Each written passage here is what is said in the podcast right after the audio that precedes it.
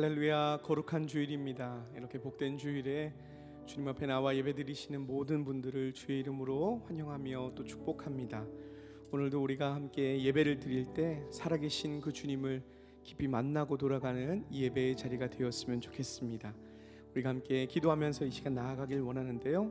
드려지는 그 예배가 우리의 삶의 고백, 믿음의 고백으로 주님께 올려지는 그런 예배가 되어질 수 있도록 다시금 우리의 삶을 말씀을 붙들게 하여 주시고 또한 믿음으로 반응하며 믿음의 본질을 회복하는 이 예배의 자리가 되어질 수 있도록 이 시간 함께 드려지는 예배를 놓고 우리 함께 마음을 모아 같이 기도하며 나아가길 원합니다. 함께 기도하시겠습니다. 사랑과 은혜가 풍성하신 하나님 아버지 감사합니다. 우리를 예배의 자리로 말씀의 자리로 은혜의 자리로 인도하시는 아버지 하나님 주님과 친밀히 만나는 이 예배의 자리가 될 수 있도록 주시옵소서.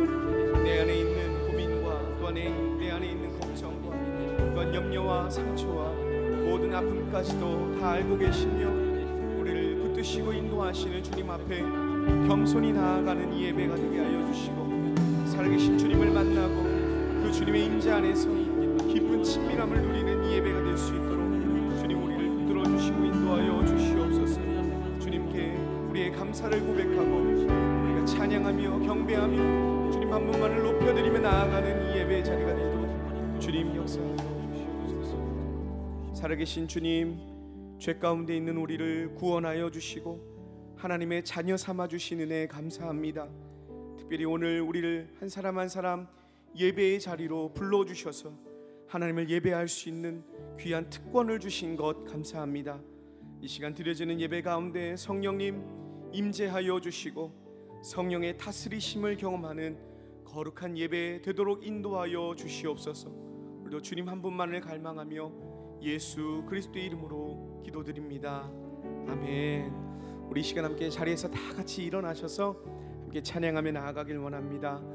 우리의 삶 속에 늘 풍성히 채우시는 하나님의 은혜, 그 은혜를 기억하면서 함께 고백합니다. 아 하나님의 은혜로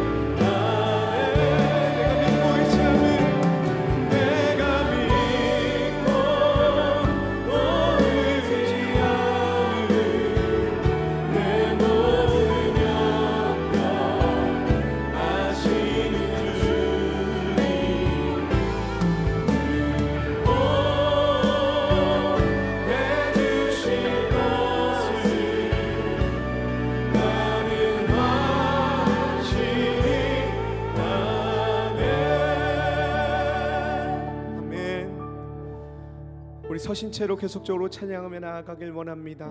나를 가장 잘 아시고 나의 마음을 나의 형편을 나의 생각을 아시고 우리의 삶을 신실히 인도하시는 그 주님을 함께 고백하길 원합니다. 나를 지으신 주님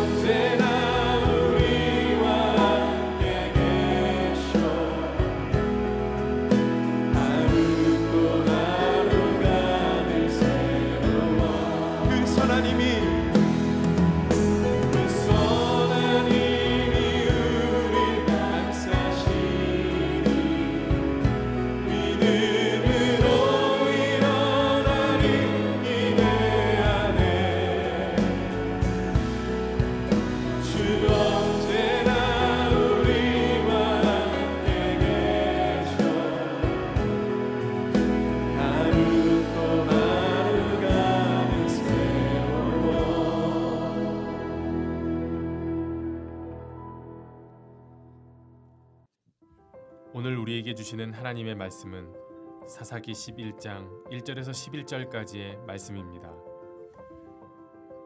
길르앗 사람 입다는 큰 용사였으니 기생이 길르앗에게서 낳은 아들이었고 길르앗 아내도 그의 아들들을 낳았더라. 그 아내의 아들들이 자라매 입다를 쫓아내며 그에게 이르되 너는 다른 여인의 자식이니 우리 아버지의 집에서 기업을 잊지 못하리라 한지라. 이에 입다가 그의 형제들을 피하여 돕당에 거주하매 잡류가 그에게로 모여와서 그와 함께 출입하였더라. 얼마 후에 암몬 자손이 이스라엘을 치려하니라. 암몬 자손이 이스라엘을 치려할 때에 길르앗 장로들이 입다를 데려오려고 돕당에 가서 입다에게 이르되 우리가 암몬 자손과 싸우려 하니 당신은 와서 우리의 장관이 되라 하니 입다가 길르앗 장로들에게 이르되 너희가 전에 나를 미워하여 내 아버지 집에서 쫓아내지 아니하였느냐? 이제 너희가 환란을 당하였다고 어찌하여 내게 왔느냐 하니라. 그러므로 길르앗 장로들이 입다에게 이르되 이제 우리가 당신을 찾아온 것은 우리와 함께 가서 암몬 자손과 싸우게 하려 함이니 그리하면 당신이 우리 길르앗 모든 주민의 머리가 되리라 하매. 입다가 길르앗 장로들에게 이르되 너희가 나를 데리고 고향으로 돌아가서 암몬 자손과 싸우게 할 때에 만일 여호와께서 그들을 내게 넘겨 주시면 내가 과연 너희의 머리가 되겠느냐 하니. 길라 장로들이 입다에게 이르되 여호와는 우리 사이의 증인이시니 당신의 말대로 우리가 그렇게 행하리이다 하니라. 이에 입다가 길라 장로들과 함께 가니 백성이 그를 자기들의 머리와 장관을 삼은지라. 입다가 미스바에서 자기의 말을 다 여호와 앞에 아뢰니라. 아멘 할렐루야. 우리 찬양과 또 우리 예배를 통하여서 영광 받으신 하나님 앞에 다시 한번 영광의 박수 올려드립니다. 네. 옆에 있는 분에게도 인사하시겠습니다. 주 안에서 사랑하고 축복합니다. 주 안에서 사랑하고 축복합니다. 네.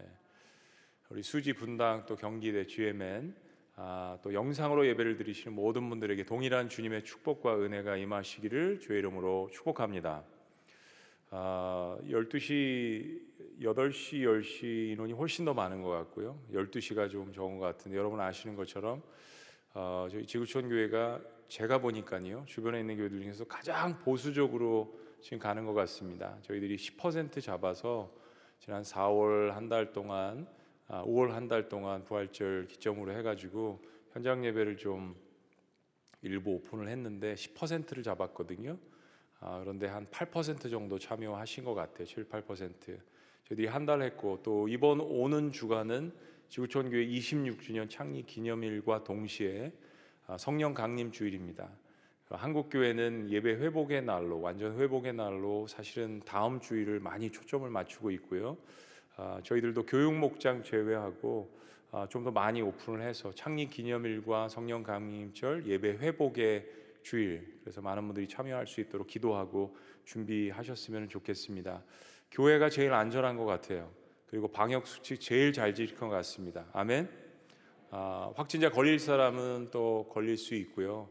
모두 다 그렇지만 이제 하나님 뜻에 맡기고 저희들이 기도하면서 믿음으로 나갈 가야 될 것 같습니다. 3개월인데요. 영상 예배 많은 은혜도 있지만 영상 예배 중독되신 분들도 계신 것 같습니다. 이제 현장 예배로 조금씩 예, 나오셔야 할 때인 것 같습니다. 아, 다음 주일은요 올로 목사님께서 말씀을 증거해 주시고 제가 사회 보고 또 찬양도 하고 할 터인데요. 그날이 무슨 날이냐면 제가 지구촌 교회에 아, 부임하기로 결정을 하고 와서 첫 설교를 한 주일입니다. 기억하시고 아, 정말 우리 임직 대상자들을 위해서도 기도해 주시고 정말 많은 축제가 일어날 수 있는 회복이 일어날 수 있는 그런 날로 기억해 주셨으면 좋겠습니다. 어, 젊은이들을 돕는 소상공인 리스트가 주보 간지에 들어가 있습니다. 워낙 지구촌 교회가 크기 때문에 모든 장년층들까지 하지는 못했고요. 저희들이 청년들 아, 중에서 어, 저희 출석이 한 3천 명 정도 청년이 되는데 그 청년들 가운데서 공부하고 직장 다니는 청년들 제외하고 소상공인 리스트만 한 100여 개 뽑았는데요. 여러분 지역에서 우리 교회 청년인지 모르시잖아요. 그래서 그 청년들한테 가서 기도도 해주시고 격려도 해주시고 구매도 해주시고 아, 그럽사하고 거기다가 올려드렸습니다. 어, 여러분들 홈페이지에서도 좀 보셨으면 좋겠고요. 지금 전교회 유튜브 채널이 설교와 예배뿐만 아니라 보신 것처럼 교육, 젊은이, 사회복지부 세 개가 지금 한 3주, 3, 4주 정도 개설이 됐습니다. 그래서 여러분들 기억하시고요. 저도 유튜브에 대해서 교육을 지금 받고 있습니다. 그래서 아, 이렇게 광고하래요. 구독이 제일 중요하답니다. 두 번째는 공유가 또 중요하답니다. 세 번째는 좋아요가 있어야 quality가 올라간다고 하는데요. 어, 예배 설교뿐만 아니라 이 세 개 한 것들 여러분 기억하시고요. 제가 보니까 좋아요는 아멘인 것 같아요. 아멘. 그래서 아멘 하시고 우리 특별히 그 아, 우리 사회복지부 아, 우리 수화 찬양하시고 또 예배하시고 이런 부서들 여러분들 들어가셔서 격려해 주셨으면 좋겠습니다. 깨진 인생도 쓰신다. 예배로 인생을 디자인하라. 예배로 가정을 디자인하라. 매주 화요일 날 모든 사역자들과 교육자들이 회의를 가장 많이 하는 날입니다. 일주일을 준비하면서 아, 그런데 단순히 회의만 하는 게 아니라 소그룹으로 나눠서 목장 모임을 합니다. 저 역시도 아, 우리 목사님들과 회의를 하기 전에 아, 한 시간 이상씩은 어김없이 목장 모임을 합니다. 주일 말씀을 가지고 함께 이제 나누는 거죠. 아, 그런데 최근에는 예배와 가정을 주제로 했기 때문에 더 많은 간증들이 나오는 거예요. 우리 자녀들에 관한 문제, 또 아버지, 우리 어머니, 부모님들에 대한 이런 이야기들. 근데 특별히 최근에 한 2, 3주는 정말 아, 이거 혼자 들을 수 없는 또 눈물 없이는 들을 수 없는 그런 간증들을 제가 듣고 정말 도전을 많이 받았습니다. 뭐 예를 들면 이혼한 가정에서 자라는 어린 시절을 솔직하게 나누는 목사님, 10년째 치매를 앓으시는 어머님을 봉양하는 그 어려움과 또 은혜를 나누는 목사님, 어, 젊으셔서 허리를 다치셔서 평생을 허리가 굽어진 어머니를 부끄러워했던 시절을 마음 아파하며 지금 감사해야 하는 목사님, 생명이 위험한 어머님을 위해서 간을 이식한 목사님, 어머니 날 설교를 듣고 싶지 않았다고 솔직하게 어린 시절 아픔을 고백하는 목사님, 입양을 통해 가슴으로 낳은 자녀를 간증하며 하나님의 사랑을 나누는 목사님, 아버님이 교회 사찰로 사람들에게 가진 고난을 당하셔서 교회를 멀리하고 푼 인생이었지만 하나님 은혜로 목사가 된 목사님, 어릴 적 부모님이 일찍 돌아가셔서 큰 기억이 없다며 여전히 부를 수 있고 찾아갈 수 있는 부모님이 계신 여러분들은 감사하며 아, 정말 잘 해야 된다라는 간증을 하신 목사님. 아, 눈물 없이 들을 수 없는 제가 짤막하게 말씀드렸지만 마스크 쓰고 있었는데도 흐르는 눈물들을 보았습니다. 제가 신학교 갔을 때 하나 깨달은 사실이 있어요. 집안이 망한 사람들이 그렇게 많이 오더라고요. 예. 멀쩡히 살다가도 신학교 가면 집안이 망하는 것도 많이 봤고요. 신학교에 온 사람들 치고 고난이나 간증이 없는 사람들이 없는 것 같습니다. 신학교에 온 대부분의 사람들은 고난과 역경을 통해서 내 인생의 주관자가 내가 아니라 하나님이라는 사실을 발견하게 되는 거죠. 그리고 하나님의 그 부르심 때문에 내 전 인생을 하나님 앞에 드리고 그리고 목회자가 되는 그런 간증들이 있습니다. 미국의 남침내 교단이 전 세계에서 제일 큰 교단인데 침례 교단에 6대 신학교가 있습니다. 그 6개 신학교 중에 하나인 명문인 게이트웨이 신학교가 있는데 거기 총장님이 제프 올지라는 분입니다. 제가 미국에서 목회하던 교회 자주 오셔서 설교를 하셨는데 한 번은 저 영어권들만 모아놓고 이렇게 설교를 하실 때 그 부흥의 타이틀이 뭐였냐면 God can use a broken family. 하나님은 깨진 가정도 사용하십니다 라는 제목이었습니다. 얼마나 큰 은혜가 있었는지 모르겠어요.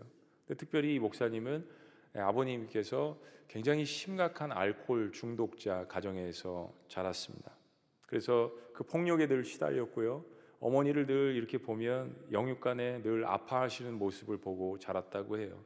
근데 그런 자신에게 하나님께서 은혜를 주셔서 치유받고 목회자가 되고 그리고 이제는 신학생들을 양성하는 저명한 신학교의 총장이 되었노라라고 말씀하시면서 하나님께서는 어떤 깨진 가정도 사용하신다라는 말씀으로 큰 은혜를 나눴습니다. 하나님은 어, 온전한 사람, 온전한 가정에서 자란 사람만 쓰시는 것이 아닙니다. 사실 온전한 사람, 온전한 가정이 없습니다. 하나님 앞에서는 우리가 추구하는 가정은 성경적인 가정이어야 하고 서로에 대한 사랑과 기쁨이 충만한 가정이어야 합니다.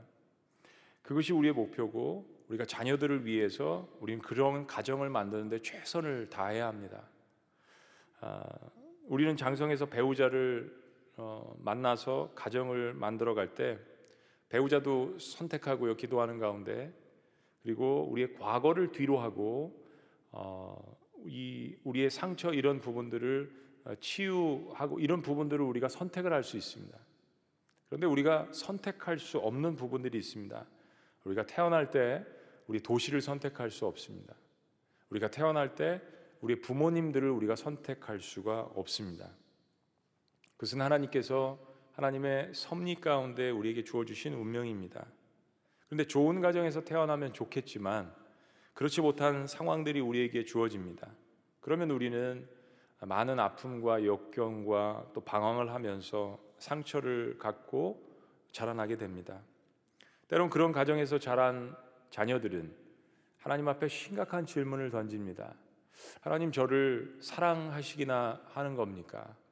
혹은 하나님은 나는 나를 버리신 것이 아닐까 이런 질문을 하나님 앞에 해보곤 합니다. 왜 아니겠어요? 그런 환란과 그런 고난을 겪으면서 그런 기분이 들지 않겠습니까? 그러나 답은 결코 그렇지 않습니다. 우리 하나님은요, 공평하신 분입니다. 하나님은 깨어진 가정도 사용하시고 깨어진 인생도 능히 사용하십니다. 오늘 성경 본문에 입다라는 사람이 등장을 하는데요. 그런 그 깨어진 가정에서 자란 사람 중에 대표적인 사람 가운데 하나입니다. 당시 이스라엘 백성들이 이제 이집트에서 노예하에 있었는데 하나님의 은혜와 기적으로 말미암아 출애굽합니다. 그리고 광야에서 하나님의 또 은혜로 40년을 지내게 되고 이제 가나안 땅에 입성해서 가나안 땅을 7년간 정복하게 되죠. 그리고 그 후에 가나안 시대를 맞이하게 됩니다. 그리고 그때부터 이스라엘의 왕권이 형성되기까지 왕이 세워지기까지 그 기간을 사실 우리는 사사 시대라고 이야기합니다. 사사라는 뜻의 이 히브리어는 쇼페팀이라는 말인데 다스린다, 뭐 재판한다 이런 뜻입니다. 근데 사실은 어, 영어로도 judges라고 이렇게 되어 있지만은 사사의 원래 뜻이 심판관이라는 뜻이 아니죠. 막스 베버라는 사람이 이런 이야기를 했습니다. 사사는 하나님의 특별한 은총에 의해서 카리스마, 즉 은사를 받은 자로서 이방 민족으로부터 백성을 구원하는 지도자였다. 그러니까 사실 사사는 왕도 아니고요. 어떠한 그 제사장도 아니지만 위험으로부터 이스라엘 민족을 구원했던 하나님께서 직접 세우신 인물들이었습니다. 오늘 등장하는 입단은 사사 시대 열두 사사 가운데서 일곱 번째 사사였습니다. 자 그런데 입다를 보면 우리를 굉장히 당황하게 하는 가정 환경과 출신 이 배경이 있습니다. 입다는 길르앗에서 났는데 아, 그의 어머니는 기생이었다라고 기록을 합니다. 근데 이제 한국말 번역의 말이 기생이지 사실은 매춘부여 창기였습니다. 당시에 창기는 사람 이하의 대접을 받았습니다. 근데 입다는 그런 사람을 어머니로 두었을 뿐만 아니라 태어나면서부터 아버지에게 외면을 당했습니다. 또 한 가지의 고난은 이 길르앗의 본처에게서 나온 자녀들이 입다를 괴롭히고 급기야 그 동네에서 입다를 쫓아내기까지 했습니다. 2절 말씀은 이렇게 이야기합니다. 우리 2절 다 같이 봉독하십니다. 시작. 길르앗 아내도 낳았더라. 그 아내의 아들들이 자라매 입다를 쫓아내며 그에게 이르되 너는 다른 여인의 자식이니 우리 아버지의 집에서 기업을 잊지 못하리라 한지라. 입다의 아버지는 그 지역에서 유지였던 것 같아요. 굉장히 영향력이 있었던 사람인 것 같습니다.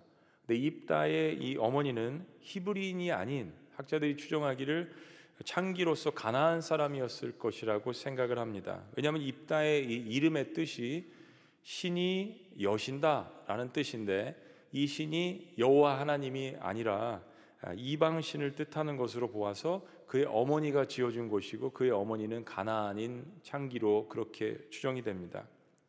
입다를 낳은데 책임 있는 입다의 아버지는 입다를 전혀 보호하지 않고 아무런 책임을 지려고 하지 않습니다. 입다는 말 그대로 버려진 사생아였습니다. 그의 배다른 형제들도 입다를 미워합니다. 단순히 입다를 미워한 것이나 생명까지 위협을 합니다. 그래서 입다는 급기야 이복 형제들의 이 위협을 피해서 자신의 고향을 버리고 근처에 있는 도비라는 땅으로 도피를 하게 됩니다. 이런 생각을 한번 해봅니다. 왜 이복 형제들이 이토록 미워했을까? 아, 사실은 이복 형제고 아버지가 어디 가가지고 이 길르앗 지명도 길르앗이지만 아버지의 이름도 길르앗인데 길르앗이 어디 가가지고 잘 알지도 못하는 창기인 여자에게서 이 아들을 낳았으니까 얼마나 미워했겠어요. 자 그런데 그렇게 미워하는 차원과 생명까지 죽이려고 하는 차원은 다른 것입니다. 아버지의 재산이 입다에게도 갈 것이라는 생각을 했을지도 모르겠어요. 그런데 모든 조건을 볼 때 입다는 아버지의 재산을 물려받을 수 있는 그러한 상황과 조건이 안 되었습니다. 왜 이토록 이복 형제들이 입다를 미워하고 그의 생명까지 앗아가려고 했을까요? 그 힌트가 1절 말씀에 있습니다. 자, 우리 1절 말씀 다 같이 읽어봅니다. 시작. 길라앗 사람 입다는 큰 용사였으니 기생이 길라앗에게서 낳은 아들이었고 그렇습니다. 입다는 큰 용사라라는 말부터 입다에 대해 설명을 합니다. 다른 사사들과 좀 다릅니다. 기도원을 표현하는 말과는 비슷하죠. 입다는 외모가 기골이 장대하고 용맹스럽게 싸움을 잘하는 사람이었습니다. 이복 형제들은 입다의 출생도 밉지만 미운 데다가 배운 것도 없고 가진 것도 없는 놈이 기골도 장대하고 싸움도 잘하는 거예요. 입다는 큰 용사라. 근데 입다는 서자고 사생아였습니다. 철저하게 버림받은 사람의 대표적인 사람이었습니다. 입다가 자신의 목숨이 위협을 받자 생명을 부지하기 위해서 도비란 땅으로 도망을 갑니다. 입다는 여기서 자기 자신과 처지가 비슷한 부류의 사람들을 만나게 됩니다. 자, 3절 말씀. 다 같이 했습니다. 3절 시작. 이에 입다가 그의 형제들을 피하여 돕당에 거주함에 잡류가 그에게로 모여와서 그와 함께 출입하였더라. 한번 외쳐보십니다. 잡류. 네. 저희들이 요즘 잘 안 쓰는 말이죠. 한국말 성경이 번역이 좀 가끔가다 재밌습니다. 잡류라고 이 번역된 단어는 아, 뭐 건달, 뭐 깡패, 불황아 이렇게 이제 해석이 될 수 있습니다. 근데 돕당에서 당시 이스라엘 민족과 섞여 살고 있었던 여러 민족들이 있었는데요. 이 사람들은 이스라엘 백성들이 가나안을 정복할 때 있었던 소위 말하는 일곱 족속, 뭐 아모리 족속, 헷 족속, 히브스 족속 이런 족속들이 아닙니다. 이 사람들은 이스라엘이 이집트를 탈출할 때 하나님께서 보여주셨던 그 놀라운 기적들을 본 사람들, 그리고 특별히 광야 생활하면서도 만나와 매출하기로 먹이시고 불기둥과 구름기둥으로 하나님의 놀라운 역사를 보았던 그 이방 민족들이면서 소수 민족들이었습니다. 그리고 그들이 이 기사를 보고 야 가나안 땅에 광야에 있는 신은 바알은 죽은 신이다라고 생각을 하고 이스라엘 민족들 안에 들어온 부족들이었습니다. 근데 문제는 오랜 시간 이들이 이스라엘 공동체에 들어왔음에도 불구하고 이스라엘 사람들이 배타성이 있어서 자신들만 선민이라고 생각해서 이 사람들을 인정해 주지 않았던 것입니다. 그래서 이들은 이스라엘 공동체에 대한 큰 불만을 갖고 있었어요. 근데 그러한 사람들에게 입다가 가게 된 것입니다. 근데 놀라운 사실은 입다가 그들에게 가서 리더십을 얻게 됩니다. 돕당에 와서 이들에게 큰 인기를 얻었습니다. 생각해 보면 그래도 입다는 히브리인의 피가 흐르고 있었습니다. 하프 히브리인이에요. 그러면서 입다는 기골이 장대하고 리더십이 있었습니다. 마치 다윗이 사울 왕에게 쫓김을 당할 때 아둘람 굴에 다윗을 찾아왔던 원통하고 예? 그리고 억울하고 환란당하고 빚진 자들처럼 돕당에 거주하던 소수 민족들이 입다를 따르게 된 겁니다. 그리고 그 입다를 중심으로 모이게 된 거예요. 도망자 입다가 돕당의 잡류들에게 소수 민족에게 이 건달들에게 우두머리가 된 것입니다. 자, 그리고 얼마 만에 시간이 흘렀을까요? 성경은 얼마 후라고 이야기합니다. 이스라엘 민족에게 재앙이 닥쳐왔습니다. 바로 암몬 자손이 이스라엘을 대대적으로 침공하려고 했던 것입니다. 놀라운 반전이 이루어집니다.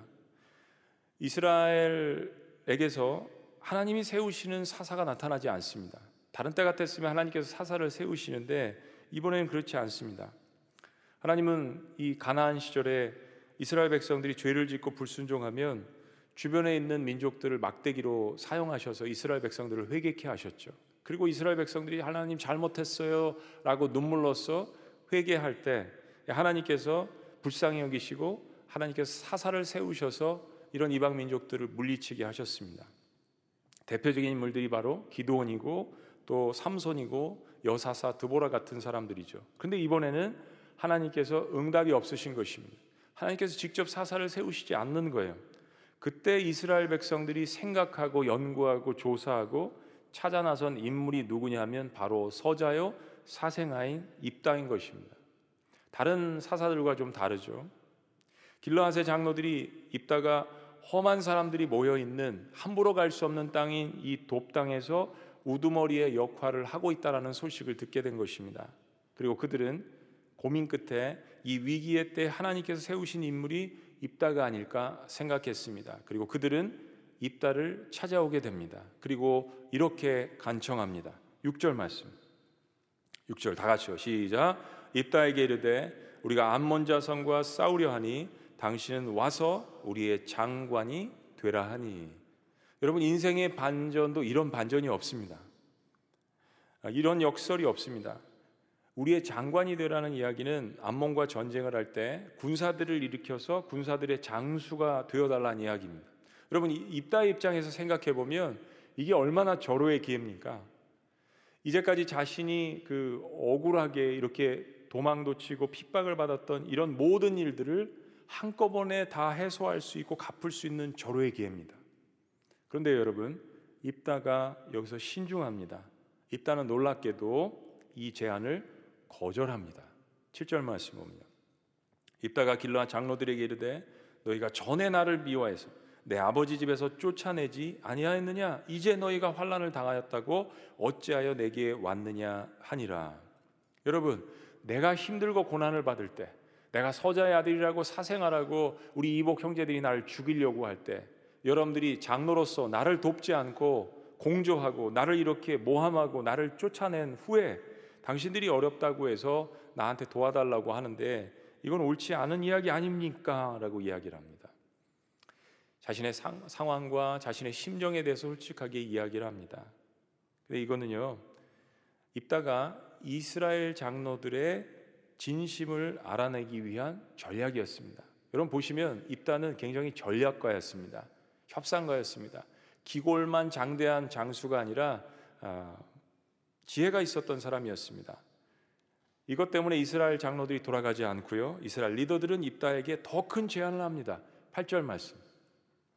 그러므로 길르한 장로들이 입다에게 이르되 이제 우리가 당신을 찾아온 것은 우리가 함께 가서 암몬 자손과 싸우게 하려 함이니 그리하면 당신이 우리 길르앗 모든 주민의 머리가 되리라 하매.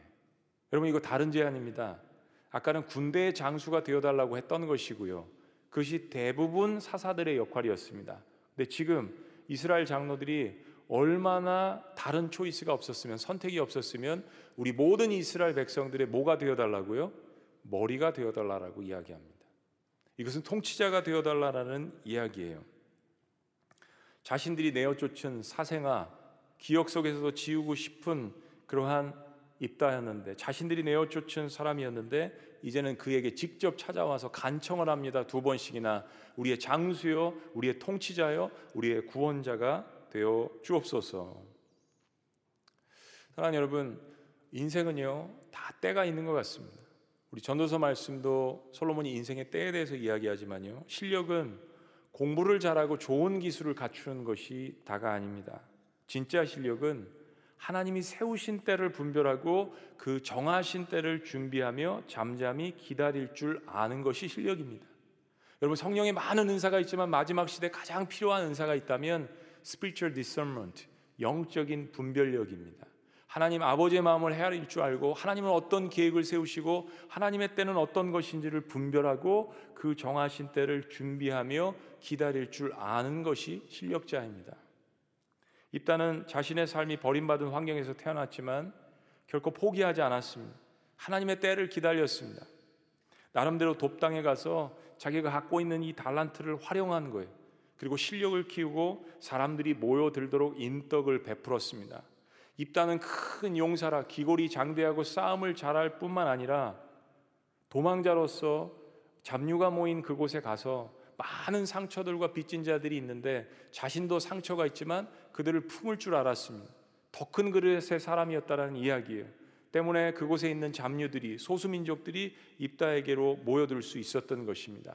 단순히 싸움만 잘하는 용사가 아니라 입다는 지혜를 갖고 있었고 그리고 다른 사람들보다 은혜를 베풀고 성숙했다라는 것을 이야기합니다.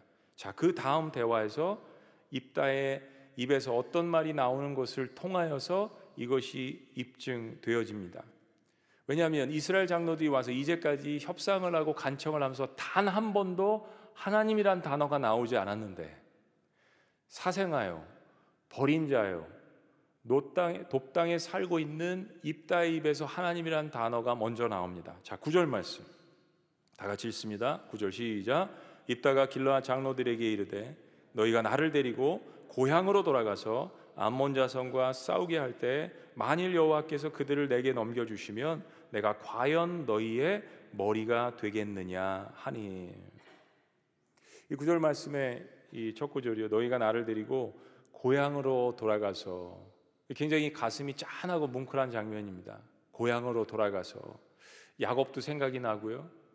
모세도 생각이 나고요. 아브라함도 생각이 납니다. 고향으로 돌아가서 암몬 자손과 싸우게 할 때. 근데 이게 중요한 거예요. 만일 여호와께서 그들을 내게 넘겨 주시면 입다는요. 자신의 어떤 실력이 지금 입증된 상태입니다. 돕당에서도 사람들이 자기를 중심으로 모였고요. 이 소문을 듣고 이스라엘 리더들이 찾아와서 두 번씩이나 자기 자신에게 간청을 합니다. 우리들의 장관이 되어 주십시오. 우리들의 머리들이 되어 주십시오. 그러면 이럴 때 여러분 평범한 사람이라면 뭐라고 대답하겠습니까? 내 실력을 인정받았구나 하고 계약을 하고 갈 것입니다. 근데 입단은 그렇게 하지 않습니다.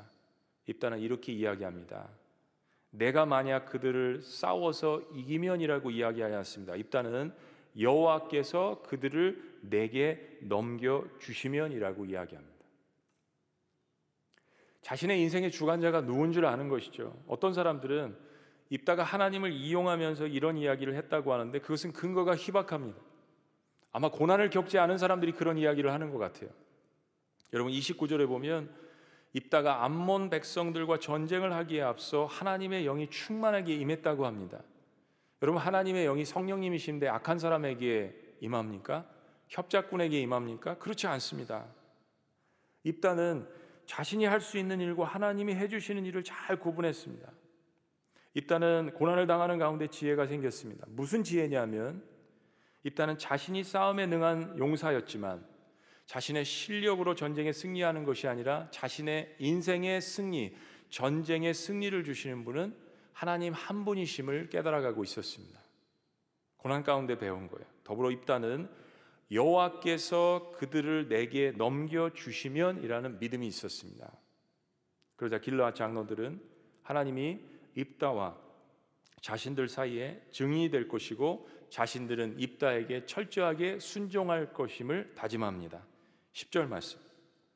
다 같이 읽습니다. 시작. 길라 장로들이 입다에게 이르되 여호와는 우리 사이의 증인이시니 당신의 말대로 우리가 그렇게 행하리이다 하니라. 할렐루야. 여러분 이것은 정말로 놀라운 사건입니다. 사사들 중에서 이렇게 드라마틱한 이야기가 없습니다. 입다는 사생합니다. 이복 형제들의 핍박을 받고 자랐습니다. 거기에 생명의 위협을 받고 큰 용사였지만 도망쳤습니다. 두려움이 임했던 것이죠. 그가 임했던 돕당은 온갖 상척투성이의 다양한 사람들과 다양한 부류들이 모여 있는 성경 말씀 그대로 잡류들이 모여 있는 곳입니다. 이방인 소수민족들이 모여 있는 곳이에요. 성경학자들은 입다의 어머니는 가나안 창기였을 것으로 추정해 봅니다. 자, 상황이 이렇습니다, 여러분. 모든 것의 worst, 최악입니다. 그러면 우리가 한번 생각을 해보는 거예요. 도대체 입다가 어디서 여호와 하나님 이스라엘의 하나님을 알게 되었을까? 아버지도 자기 자신을 버리고 자기 어머니는 가나안인이고 창기이고 네, 분명한 것은 성경이 어느 시점이라고 이야기하지는 않지만 분명한 것은 그가 이방인들이 모여 사는 돕당에 도망쳐 오기 전에 아버지에게 버림받고 이복 형제들에게 핍박받던 시절 어느 때쯤이었은 것이 확실합니다. 사랑하는 여러분, 저는요, 제가 믿는 하나님은 우리 모든 인간들에게 살아있는 동안 적어도 한 번 이상은 하나님을 만날 수 있는 기회를 주신다라고 확신합니다. 문제는 그것에 반응하는 나의 믿음입니다. 그것에 반응하는 나의 믿음. 그것까지 하나님 앞에 책임을 회피하시면 안 됩니다. 자, 이제 이스라엘의 지파들은 입다의 조건에 순종하기로 하고 이스라엘 백성들은 입다를 군대 장관으로 삼습니다. 자, 11절 말씀. 다 같이 읽습니다. 시작. 이에 입다가 길라 장로들과 함께 가니 백성이 그를 자기들의 머리와 장관을 삼은지라 입다가 미스바에서 자기의 말을 다 여호와 앞에 아뢰니라. 입다를 단순한 장관뿐만이 아니라 자기 자신들의 머리가 되어달라고 통치자가 되어달라고 이야기하고 그렇게 장관과 통치자로 삼습니다. 그런데요, 입다가 여기서 끝내지 않습니다. 이스라엘 백성들과 자기 자신을 미스바로 가게 합니다. 그리고 이 미스바 앞에서 자기의 말을 다 여호와 앞에 아르웬이라. 이 뜻은요. 하나님과 백성들을 미스바 광장으로 데려가고 미스바는 이스라엘 백성들의 영적인 장소입니다. 그들이 위험에 있을 때마다 신앙의 부흥을 꾀할 때마다 미스바가 나타납니다. 그 미스바 앞에서 하나님 앞에 기도합니다. 그리고 이스라엘 백성들과 하나님 앞에서 지금까지 인간적으로 이야기한 것들을 언약을 맺습니다. 그리고 이따는 암몬과의 전쟁에서 대승리를 이끌어냅니다. 그리고 이스라엘 백성들을 자신의 동족을 위험에서 구합니다. 입다는 명실공히 이스라엘의 일곱 번째 사사로 기록되어집니다. 저는 이 오늘 말씀을 여러분들과 함께 나누면서 하나님께서 깨어진 가정과 깨어진 사람을 사용하실 때 어떤 방법을 쓰시는가 그리고 거기에 대한 우리의 반응은 나는 무엇을 해야 할까를 함께 나누기를 원합니다. 첫째는 하나님이 사람을 만드시는 하나의 분명한 방식은 고난입니다. 하나님이 사람을 만들어 가시는 하나의 분명한 공통적인 방법은 고난이라는 것입니다. 성경에 어떤 인물도 고난을 거치지 않은 인물은 없습니다. 일단은 그가 인생 가운데 가장 곤고한 시절 인생이 깨어질 대로 깨어질 가운데에서 하나님을 만났습니다. 도저히 하나님을 만날 수 없고 하나님이 계신다고 해도 찾고 싶지 않은 상황 속에서 그는 하나님을 붙들었습니다. 그가 겪은 고난 때문이었습니다. 도망자 다윗이나 야곱처럼 광야에서 하나님을 붙들 수밖에 없었습니다. 나는 어떻게 해야 할까요? 자신이 깨어진 인생이라고 생각될수록 내 인생이 최악이라고 생각될수록 하나님을 더욱 붙들어야 합니다. 입다의 구절 말씀의 이 고백을 다시 한번 기억하시기 바랍니다. 만일 여호와께서 그들을 내게 넘겨 주시면 만일 여호와께서 내 인생의 주관자가 되시면 만일 여호와께서 내 인생을 구원하시면 만일 내가 여호와의 손에 붙들린다면 내가 깨어진 인생이라고 생각하고 내 인생이 이 지구상에서 가장 최악이라고 생각되시는 여러분들일수록 하나님을 더욱더 붙드시기를 주의 이름으로 축복합니다. 두 번째는요. 하나님은 깨진 그릇도 고쳐 쓰시는 토기장이심을 기억하셔야 합니다. 하나님은 그릇을 깨시기도 하시고 새롭게 고쳐 쓰기도 하시는 토기장이심을 기억해야 합니다. 여러분 인생은 인생에 있어서 성공은 항상 이기는 것이 아니라 절대 포기하지 않는 것에 있습니다. 근데 때로 내가 나를 포기해도 나를 붙들고 계시는 하나님은 나를 절대 포기하지 않습니다. 이것을 붙드는 것이 믿음입니다. 그럼 나는 무엇을 해야 할까요? 입다에게서 배우는 교훈은 비록 밑바닥 인생으로 살아왔더라도 그 중심에 하나님을 잃지 않고 산 자는 다시 기회를 얻는다라는 교훈입니다. 우리 주님은 최고의 토기장이십니다. 때로 우리가 로마서에 있는 또 성경에 있는 이 토기장이라는 비유를 들을 때마다 때로 하나님 앞에 항변할 때가 있습니다. 토기장이 안 좋은 면을 보는 거죠. 하나님, 왜 저 사람은 금그릇이고 금수저고 은수저인데 왜 나는 흙수저로 만드셨습니까? 여러분 그것은 토기장이를 모르고 하는 이야기입니다. 토기장이가 할 수 있는 일은요. 깨진 그릇도 사용하시는 것입니다. 내 죄와 허물 때문에 내가 깨진 그릇이 될 수도 있고요. 나의 부모의 허물과 죄 때문에 깨진 것으로 탄생할 수도 있습니다. 그러나 토기장이의 위대함은 어떠한 깨진 그릇이라도 다시 긁어 모으셔서 새로운 창조를 하실 수 있는 게 토기장이의 비유입니다. 우리를 하나님께서 일부러 흙수저로 태어나게 하시고 일부러 하나님께서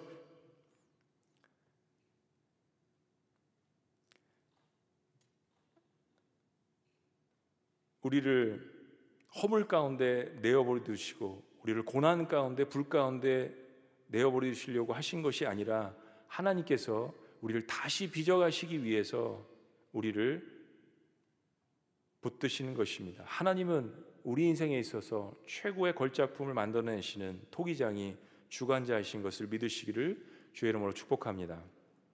나를 포기하지 말고 최고의 토기장이 최고의 창조주신 하나님 앞에 나를 드리시기를 다시 한번 주의 이름으로 축복합니다. 마지막 세 번째는 하나님은 누구나 쓰실 준비가 되어 있으시다는 것입니다. 입다는 암몬 전쟁을 큰 승리로 이끕니다. 근데 여러분 입다의 이야기를 아시는 분들은 입다는 그 후에 너무나도 흥분해서 하나님 앞에 잘못된 서원을 합니다. 우리 입다의 그 이후의 이야기를 압니다. 입다의 그 후의 이야기들은 우리를 실망시키는 부분들이 있습니다. 그러나 여러분 기억하셔야 합니다. 입다는 결코 완벽하지 않았습니다. 입다의 그런 실수들 때문에 입다가 하나님 앞에 붙들림 바 되고 입다가 그렇게 이스라엘 백성들을 구원한 사실을 폄하해서는 안 됩니다. 여러분 그렇게 본다면 삼손도 사사가 되지 말아야 합니다. 기도원도 사사가 되지 말아야 합니다. 아비멜렉도 올라오지 말아야 합니다. 다윗도 치명적인 실수를 했고 아브라함도 비겁했고 모세도 사람을 죽였고 야곱은 거짓말장이었으며 바울은 사울이었을 때 교회를 핍박하지 않았습니까? 죄를 하감하는 것이 아닙니다. 하나님이 쓰신 사람 중에 결코 완벽한 사람이 아무도 없었다라는 것을 이야기하는 것입니다. 토기장이신 하나님만 완벽하신 사실을 기억하시라는 이야기입니다. 그럼 나는 무엇을 해야 할까요? 두려워하지 말고 입다처럼 나의 모든 것을 다 솔직히 드러내고 쓰임 받기를 하나님 앞에 소망하시라는 이야기입니다. 오늘 11절의 마지막에 입다의 고백을 다시 한번 생각해 보세요. 입다가 미스바에서 자기의 말을 다 여호와 앞에 아뢰니라. 자신의 모든 인생을 이스라엘 백성들과 하나님 앞에서 고하는 입다. 오늘 여러분에게 소개하고 싶은 제가 좋아하는 인물이 있습니다. 아, 미국의 CCC가 막 탄생했을 때 빌브라이트 박사님을 만나서 아, 1961년에 CCC 간사가 돼서 CCC를 크게 빌브라이트 박사를 도와서 키운 인물이 있습니다. 오늘날 젊은이들이 직면하고 있는 이런 문제들에 대해서 성경적인 해법을 apologetic, 그러니까 변증학적으로 어, 다가가서 많은 청년들을 구원한 조시 맥도웰 목사님이라는 분입니다. 어, 뭐 화려해요. 전 세계 84개국 700여의 대학에서 1천만 명이 넘는 청년들에게 말씀을 전했습니다. 1천만 명이 넘는 청년들에게 지금까지 110권 이상의 책을 저술했는데 무려 3,500만 부나 팔렸습니다. 엄청나죠. 예. 청년들에게만 이렇게 사역을 많이 하셨어요. 그런데 엄청난 이런 영향력과 놀라운 하나님의 일들을 감당하는 이 좌시 맥도웰 목사님의 어린 시절은 너무나도 불행했습니다. 결코 행복하지 않았습니다. 사실은 이 간증이 청년들을 울렸던 거예요. 그리고 하나님을 믿지 않는 이 청년들을 그리스도로 인도하는 큰 약재료로 쓰여졌습니다. 이런 간증이에요. 좌씨는 전심으로 어머니를 사랑했습니다. 그녀는 다정하고 체격이 큰 여자였습니다. 그녀는 좌씨에게 하나님과 교회를 경외하라고 가르쳤습니다. 그러나 그는 종교에 영향력이 있다라고 믿지 않았습니다. 좌씨의 아버지는 알코올 중독자였습니다. 그는 집으로 돌아오는 길에 그의 트럭으로 물건들을 받아 부서뜨림으로 좌씨를 종종 놀라게 했습니다. 좌씨는 아버지가 어머니를 대하는 태도를 몹시도 싫어했습니다. 좌씨는 성난 말다툼 끝에 어머니가 아버지에게 구타를 당해서 상처를 입은 채 헛간에서 울고 있는 모습을 발견하곤 했습니다. 아버지를 향한 좌시의 증오심은 여러 해 동안 더욱 깊어졌습니다. 종종 좌시는 아버지를 헛간으로 끌고 가서 묶어두면 좋겠다라는 상상을 하곤 했습니다. 그의 목에 밧줄을 걸고 그것을 발목에 붙잡아 매면 밧줄을 풀려고 하다가 목이 졸려 죽겠지라고 생각했던 것입니다. 이런 사람이 목사가 됐어요. 어느 날 밤 좌씨는 어머니가 울고 있는 모습을 발견했습니다. 그녀는 더 이상 참을 수 없다라고 말했습니다. 그녀는 좌씨에게 그가 다음 달 고등학교를 졸업할 때까지만 살고 싶다라고 말했습니다. 그녀는 좌씨에게 절대로 알코올 중독자가 되지 않겠다라고 약속을 해달라고 부탁을 했습니다. 그리고 그러지 않겠다라고 약속해 준다면 그와 같은 아들을 둔 것을 자랑스럽게 여기겠나라고 말했습니다. 좌씨는 어머니에게 굳건히 약속했습니다. 그러나 좌씨의 어머니는 넉 달 후에 사망했습니다. 너무나도 안타까운 사연입니다. 그리고 이 좌시 형제는 대학에 입학했습니다. 인생에 서 성공은 공부를 잘해야겠구나. 열심히 공부했습니다. 인생에 서 성공은 사람들을 끌어모아야겠구나. 정치학을 하려고 준비하고 대학에서도 유명 인사가 되었습니다. 그러나 한 가슴에는 어느 한 가슴에는 너무나도 허전한 마음을 감출 수 없었습니다. 그때 좌시에게 다가가서 복음을 증거했던 어느 여학생이 있었습니다. 근데 좌시 맥도웰이 이 여학생을 보니까 아무것도 가진 게 없는 것 같은데 너무 화평하고 평안하고 기쁨이 있고 담대함이 있는 겁니다. 그래서 좌시가 그녀에게 물었습니다. 당신은 도대체 어떻게 이렇게 행복하고 기쁘냐? 근데 말끝마다 이 여학생의 결론은 저에게는 예수 그리스도가 있습니다. 저에게 삶의 주관자는 예수 그리스도이십니다. 이 고백을 계속하는 거예요. 좌시 맥도웰이 너무 화가 나서 성경책을 읽기 시작했습니다. 그리고 성경을 깊이 읽고 말씀을 묵상하다가 결국 그의 인생을 예수 그리스도 앞에 무릎 꿇게 되었습니다. 그리고 나서 세상적인 모든 꿈을 포기하고 정치가 된다는 꿈도 포기하고 목회자가 되기로 결심하고 신학교에 들어갔습니다. 그래서 이제 문제가 있죠. 평상시에 생각하지 않았던 문제가 닥칩니다. 뭐냐면 증오하는 자기 아버지와의 관계입니다. 평생을 증오하고 보지 않았던 아버지가 마음에 예수님을 믿고 보니까 걸리는 거예요. 가장 먼저 아버지가 걸렸습니다. 그리고 아버지에게 찾아갔습니다. 그리고 모든 것이 내키진 않지만 아버지에게 이야기합니다. 아버지, 내가 당신을 용서합니다. 그리고 아버지를 사랑합니다. 아버지가 너무 놀랐습니다. 그리고 이 아들에게 일어난 변화를 보고 충격을 받았습니다. 그리고 그 변화의 원인을 물었습니다. 어떻게 해서 내가 이렇게 변화되었느냐? 그리고 좌시 맥도웰의 아버지는 월머트 맥도웰은 이렇게 고백합니다. 아들아, 하나님께서 너의 삶 가운데 행하신 일을 나의 삶에도 행할 수 있다면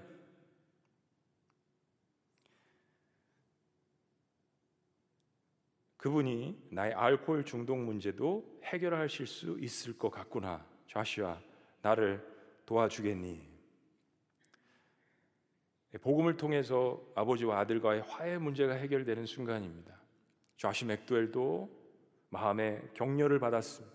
그리고 아버지에게 자신이 어떻게 예수님을 만났는지 소개하고 예수님을 영접하는 방법을 가르쳐 드리고 마침내 아버지는 예수님을 영접하고 하나님 앞에 기도를 드렸습니다.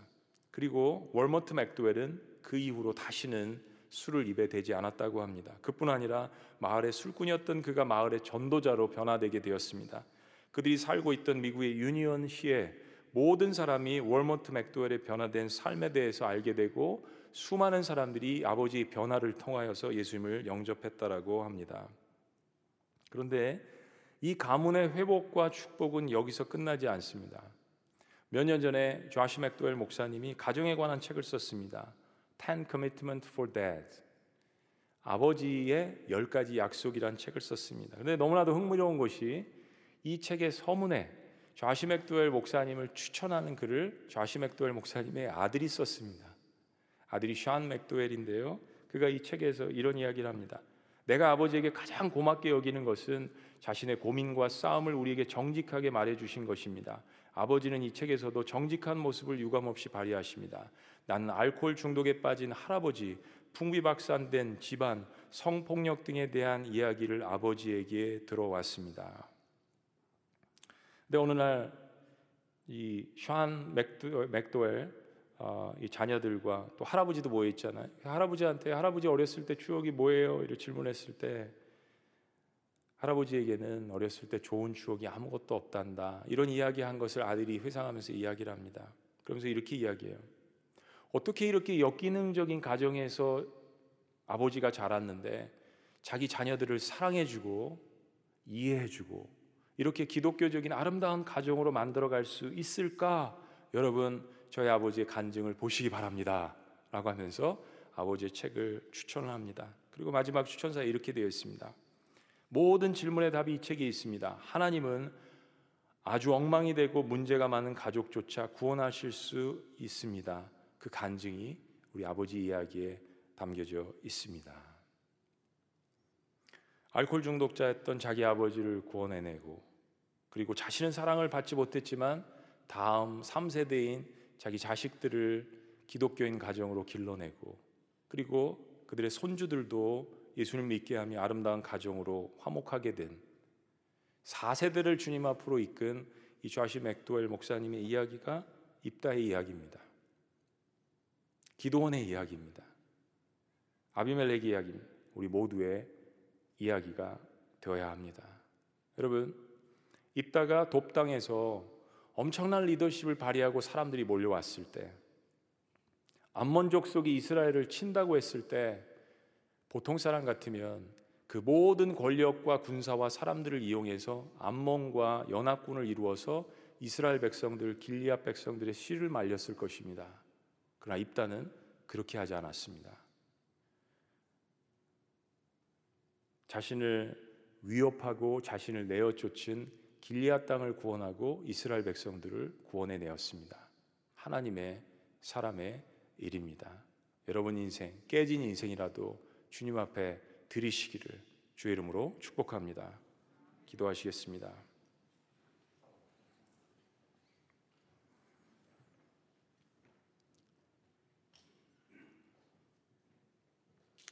그렇습니다, 여러분. 하나님은요, 고난이라는 약재료를 통해서 사람을 하나님 사람으로 만들어 가십니다.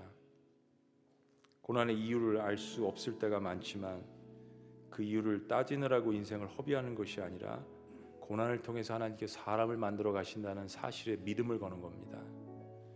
하나님은 깨진 그릇도 고쳐 쓰시는 토기장이심을 기억하시고요. 질그릇이면 어떻습니까? 쓰임 받는 것이 중요하죠. 내 자신을 깨진 그릇을 하나님 앞에 보이시기 바랍니다. 하나님은 누구라도 쓰실 준비가 되어 있으십니다. 누구라도 이야기하십니다. If anyone is in Christ, 그가 누구라도 그리스도 안에 있으면 새로운 피조물이라고 이야기하셨습니다. 여러분 인생을 주님 앞에 드리시기를 바랍니다. 살아계신 하나님, 오늘 입다의 이야기를 통하여서 우리 자신의 가정과 개인의 이야기들을 들여다 보았습니다. 하나님 코로나 때문에 많은 어려움들이 있어서 때로 가정에 많은 시간을 갖습니다. 문제가 많이 일어나기도 합니다. 어색한 경우가 많습니다. 그러나 하나님께서 위대한 뜻을 가지시고 가정을 회복시키시며 우리의 자녀들을 위해서 기도하게 하시며 남편과 아내의 관계를 회복시키시는 놀라운 뜻이 있음을 기억하게 하여 주시고 오늘 입다의 이야기가 우리 모두의 이야기가 될 수 있도록 주여 축복하여 주시옵소서. 우리의 자녀들이 마지막 시대를 살아갑니다. 너무나도 큰 영적인 어려움들이 그들에게 있습니다. 하나님 깨어진 가정도 사용하여 주시며 깨어진 인생도 사용해 주시는 이 놀라운 입다의 이야기와 성경의 인물들의 이야기를 우리 자녀들에게 물려줄 수 있도록 역사하여 주시옵소서. 우리의 거룩한 손을 들어 자녀들을 축복하며 가정이 3대 세대 주님 오실 때까지 놀랍게 주님 앞에 쓰임 받으며 회복되는 역사가 곳곳에 일어날 수 있도록 주여 인도하여 주시옵소서. 코로나 사태를 통하여서 새로운 일을 시작하시는 놀라우신 하나님을 찬양하며 예수님의 이름으로 축복하고 기도합나이다. 아멘. 우리 자리에서 다 같이 일어나시겠습니다. 우리 영상으로 예배를 드리시는 모든 분들도 특별히 자녀들과 손을 붙들고 자녀들 머리에 손을 얹고 우리 함께 이 찬양을 주님 앞에 고백하며 위로받습니다. 하나님은 너를 만드신 분 너를